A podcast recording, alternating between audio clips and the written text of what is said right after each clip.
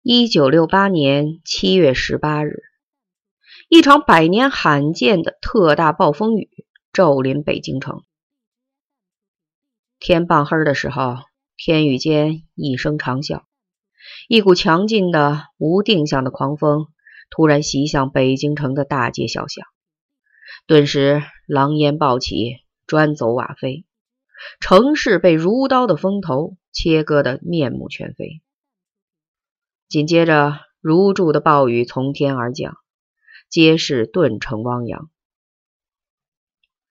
第一阵风起，城区北路的供电系统就被摧毁了，整个西城区彻夜无灯无火，沉没在暴雨和巨大而恐怖的黑暗中。这是犯罪者的节日。青年湖中学在这个暴风雨之夜发生了一起重大盗窃案。失窃的是学校图书馆。文化大革命以后，几位教师对馆藏图书做了清理，将涉嫌封资修的书籍和全部有价值的藏书集中堆放在教学大楼五楼的一间大教室里。为了防止这部分图书被窃和流失，学校几任掌权者都把这间教室作为保卫防范的重点。进行了尽可能的加固密封。以后的几年中，曾发生过多起针对藏书室的盗窃活动，均未成功。但每一次撬窃企图被察觉后，学校当局就对藏书室的防卫设施进行一轮新的加固。现在，用厚钢板防护的大门上装有三副撞锁。和用粗铁链子连接的一把特大号重型挂锁，门外又加装了一道粗铁管焊装的栅栏式防盗门，同样用重型挂锁锁死。室内所有的窗户都用大块黑板从里面加封钉死了。袁一平提任校革委会保卫组长以后，曾几次检查这里的安全防卫措施。他的印象和评价是：固若金汤，万无一失。据说他曾把一个关押在保卫组的号称妾神的佛爷带上五楼，指着藏书室对他说：“给你五个小时，你如果能从这里偷出一本书，我立刻就放了你。”佛爷用万能钥匙鼓捣了一个上午，那五把经过精心改装的锁，他一把也没有打开。现在，这个被认为是坚不可摧的钢铁臂障，却被行窃者突破了。凌晨五点，有人突然发现五楼这间教室的窗户大开着，立即意识到是失窃了，迅速的报告了保卫组。五点几分，袁一平就带着人赶到了现场。上楼时，他下意识的看了看手表，昨夜零时，他曾打着手电筒上过五楼。这里一切安然无恙，而现在恰恰过了五个小时，窃贼就完成了预定的盗窃行动。在现场，袁一平不得不暗自佩服起行窃者的机敏、勇气和锲而不舍的意志力。从作案过程看，行窃者先用钢锯锯断了挂锁的铁链，然后从楼道中部的盥洗室的窗户钻出楼外。沿着窗下那道仅六公分宽的砖棱贴墙行进了近五米远，打碎教室的窗玻璃，撬开封堵的板障，进入室内。再以后就一切顺利了，撞锁也不能发生作用。图书是从大门堂而皇之的搬运出去的。袁一平探头向窗外看了一眼，不禁暗暗作舌：夜暗，宇宙。距地面近二十米的高度，而且在两窗之间，除了光秃秃的楼墙以外，没有任何扶持物。他是怎么爬过来的呢？还有，那么粗的铁链，不可能是当时被锯断的。为对付他，窃犯需要整整工作几天。江洋大盗，袁一平愤愤地想。后来有两个细节。使他感到十分费解。在查看被锯断的铁链时，他吃惊地发现行窃者的不成熟和缺乏经验。铁链上至少有五处锯痕，说明他几次改变了下锯的位置。更令人不解的是，铁链直径十毫米，必须在一个链环上锯断两处才能打开它。为什么不直接在挂锁上下锯呢？那样只需锯断一次就行了，事倍功半，是一种障眼法吗？还有。袁一平在窗下的碎玻璃上发现了斑斑点点的血迹。上午九点，失窃清册造出来了，粗粗浏览一遍，就令人大吃一惊。失窃图书近两千册，全部是古典小说和欧美文学名著。窃犯显然极具专业眼光，馆藏的所有珍贵工具书，一套万历版《金瓶梅》。和民初泉州刊刻的戏文大全十匣四百册，全部列在失窃清册之内。管库的教师沮丧的近乎绝望。青年湖中学图书馆已不复存在，他说：“因为在被抽取了灵魂和精髓以后，他只剩下了一个毫无价值的废纸堆。”根据一切迹象判断，失窃的图书尚未被运出学校。最主要的是，他没有充足的时间。假设行窃者在午夜零时开始动作，那么到凌晨五时案发，他仅有五个小时的时间。在这么短的时间内，他或许再加上一两个同伙，要完成断锁、越墙、破窗。以及翻检、筛选图书和搬运等极其繁复的工作，已经十分勉强了。他没有时间再完成最后的运输工程。这几乎是一个需要兴师动众的运输过程。把这么多书运出校外，至少需要动用三四辆平板三轮车。用人力搬运，则需用二十个精壮汉子来回搬几趟。问题是。他根本无路可走，校门一夜紧闭，而在黑灯瞎火、大雨滂沱的夜晚，绝无可能搬着书翻越一丈多高的围墙。直到目前为止，窃犯和失窃的图书一定仍在校内，潜藏在一个隐蔽但绝不狭小的地方。为了抓获窃犯，袁一平做了极其周密妥当的部署，他自己。亲自带领十条汉子把守校门，对任何一个携包出校门者实施搜检。另外，保卫组骨干成员组成五个精悍的搜索分队，监控围墙，并对全校所有房间和一切角落进行彻查。挖地三尺，上穷碧落下黄泉，一定要把他找出来。袁一平咬着牙说。到下午六点，在对学校反复进行了书壁式搜检以后，仍一无所获。图书和窃犯像烟似的消失得无影无踪。袁一平找到管图书库的教师，没头没脑地问：“两千册图书是多少？”“两千册就是两千册。如果你愿意，也可以说成是两千本。”“不，我是问应该怎么理解这个数量概念。”一座小山。晚九点，第一批失窃的图书终于被找到了。保卫组的一个女同学在上厕所时发生了一点意外，蹲了一会儿以后，她才突然意识到自己来了月经。初潮期常常是猝不及防，搞得你很狼狈。她现在就有些尴尬，没带卫生纸。他窘促慌乱的半站起身，前后左右毫无目的的张望，于无奈中想随便找点什么东西应付过去，完全是无意识的。他发现，在脏纸篓里隐藏着几本书，这是收缴回来的第一批失窃图书，也是唯一的一批，仅四本。其中比较有价值的一本是解放前翻译出版的《十日谈》。保卫组连夜对全校所有的厕所以及厕所里的每一张脏纸进行了认真的检查，但是再无新的收获。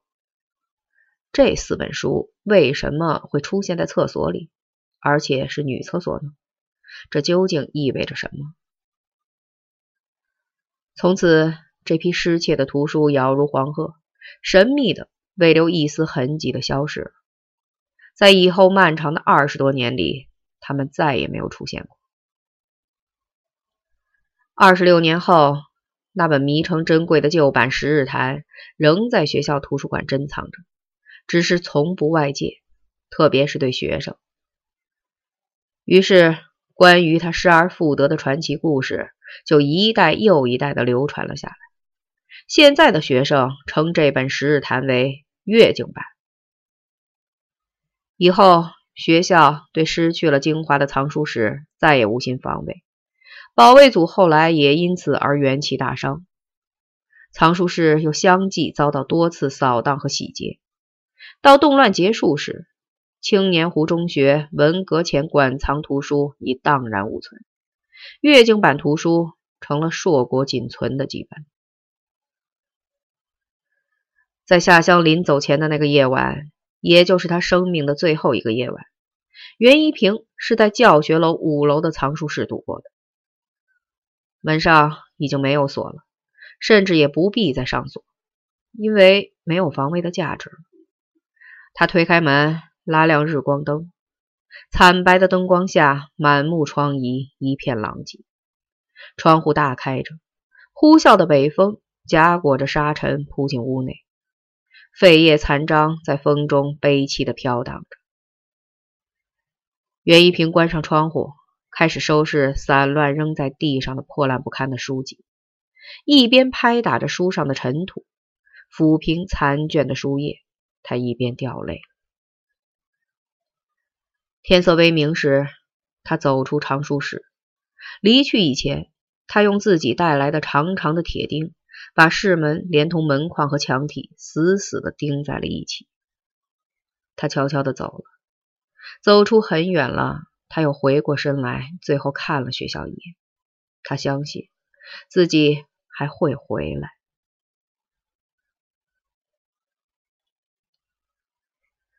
正如袁一平所料，失窃的图书当时没有来得及运出学校，甚至没有能搬运出教学大楼，而且就在五楼上。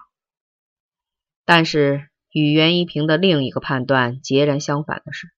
行窃者不是什么江洋大盗，甚至连一般的作奸犯科之徒都不是。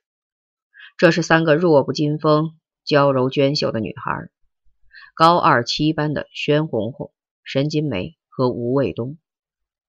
有意思的是，在文化大革命以前，他们三个人正好是高二七班共青团支部的三个支委。令人难以置信的是。这个取得了惊人成功的飞跃暴风雨行动，在事前几乎未经任何设计或预谋，完全是几个女孩子的一次盲目性极大的冒险，随意的极如儿戏。也许正是由于这种随意性的潇洒和愚笨任性形成的坚韧，才使得这次行动的成功达到了近乎完美的程度。高二七班藏龙卧虎，绝对不乏江洋大盗和真正的犯罪天才。北京市黑社会犯罪集团的两位头号首领周凤天和陈诚，都是这个班的学生。现在三个女孩初次出手，就一举完成了这样大的制作，确乎令人瞠目。据说陈诚在事后曾环绕教学楼里里外外的观察了好久。在对三个姑娘的这件作品反复把玩之后，不禁拍案叫绝，击节赞赏。他的评语是：大手笔，不可重复的，然而绝对具有典范性的经典之作。甚至没有主谋，在家里等着毕业分配，闲极无聊，宣红红到学校转了一圈，正好碰上申金梅。宣红红向申金梅借书看。申金梅没有，你知道谁有？宣问。申金梅用手往上一指，五楼。五楼有藏书，这是学校里尽人皆知的秘密。事在人为，宣红红说：“只要有书，就应该有办法弄出来。”当然，沈金梅说：“天下事本无难易，为之即易。”两个人开心的笑了，当即决定上到五楼去实地考察一下。讨论时高门大嗓，完全不知道要保守机密。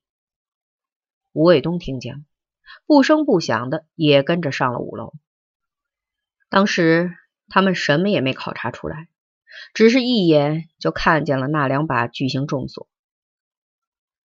三个姑娘中最腼腆、最怕事的是吴卫东，他用手拽了一下那条粗重的铁链，淡淡的说：“可以用钢锯条。”于是决定用钢锯条。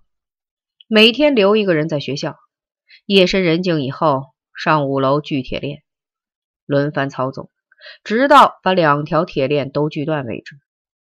这就算是最后敲定了。据说在决心下定以后，三个女孩非常严肃的击掌为誓，每人背诵了一句最高指示以自立。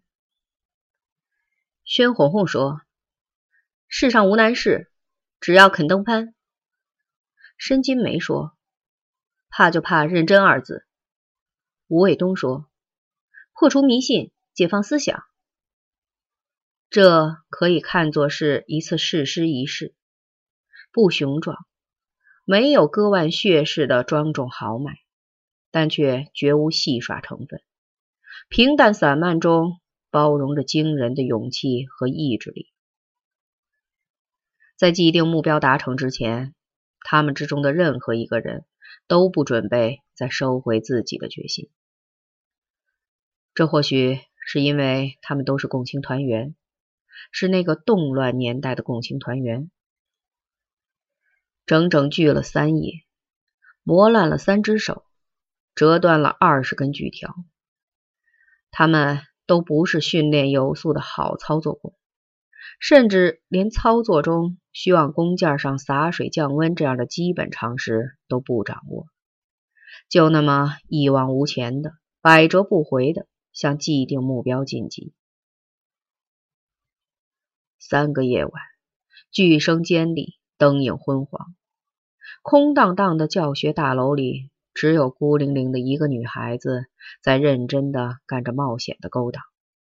他们居然。连一点害怕的念头都没有产生过吗？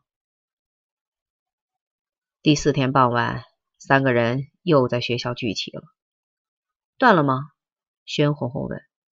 他是第一个操作者。断了。吴卫东说。他是最后一个。这时天渐渐的阴了下来，浓重的黑云翻滚着，从西北方压了过来。来势汹汹的狂风，带着尖刺的笑音，在楼前楼后肆虐的回旋着。宣红红说：“偷风不偷雨，天助我！”这句话刚刚说完，天际间一声炸雷，倾盆大雨瞬间就从天上倒灌下来，平地顿成汪洋。三个人都笑了。两耳塞豆，不闻雷霆，随他去吧。宣红红解嘲地说：“就在这时，申金梅突然听见吴卫东痛苦的呻吟了一声，脸色煞白，身子剧烈的颤抖了几下，像是丢了魂魄似的。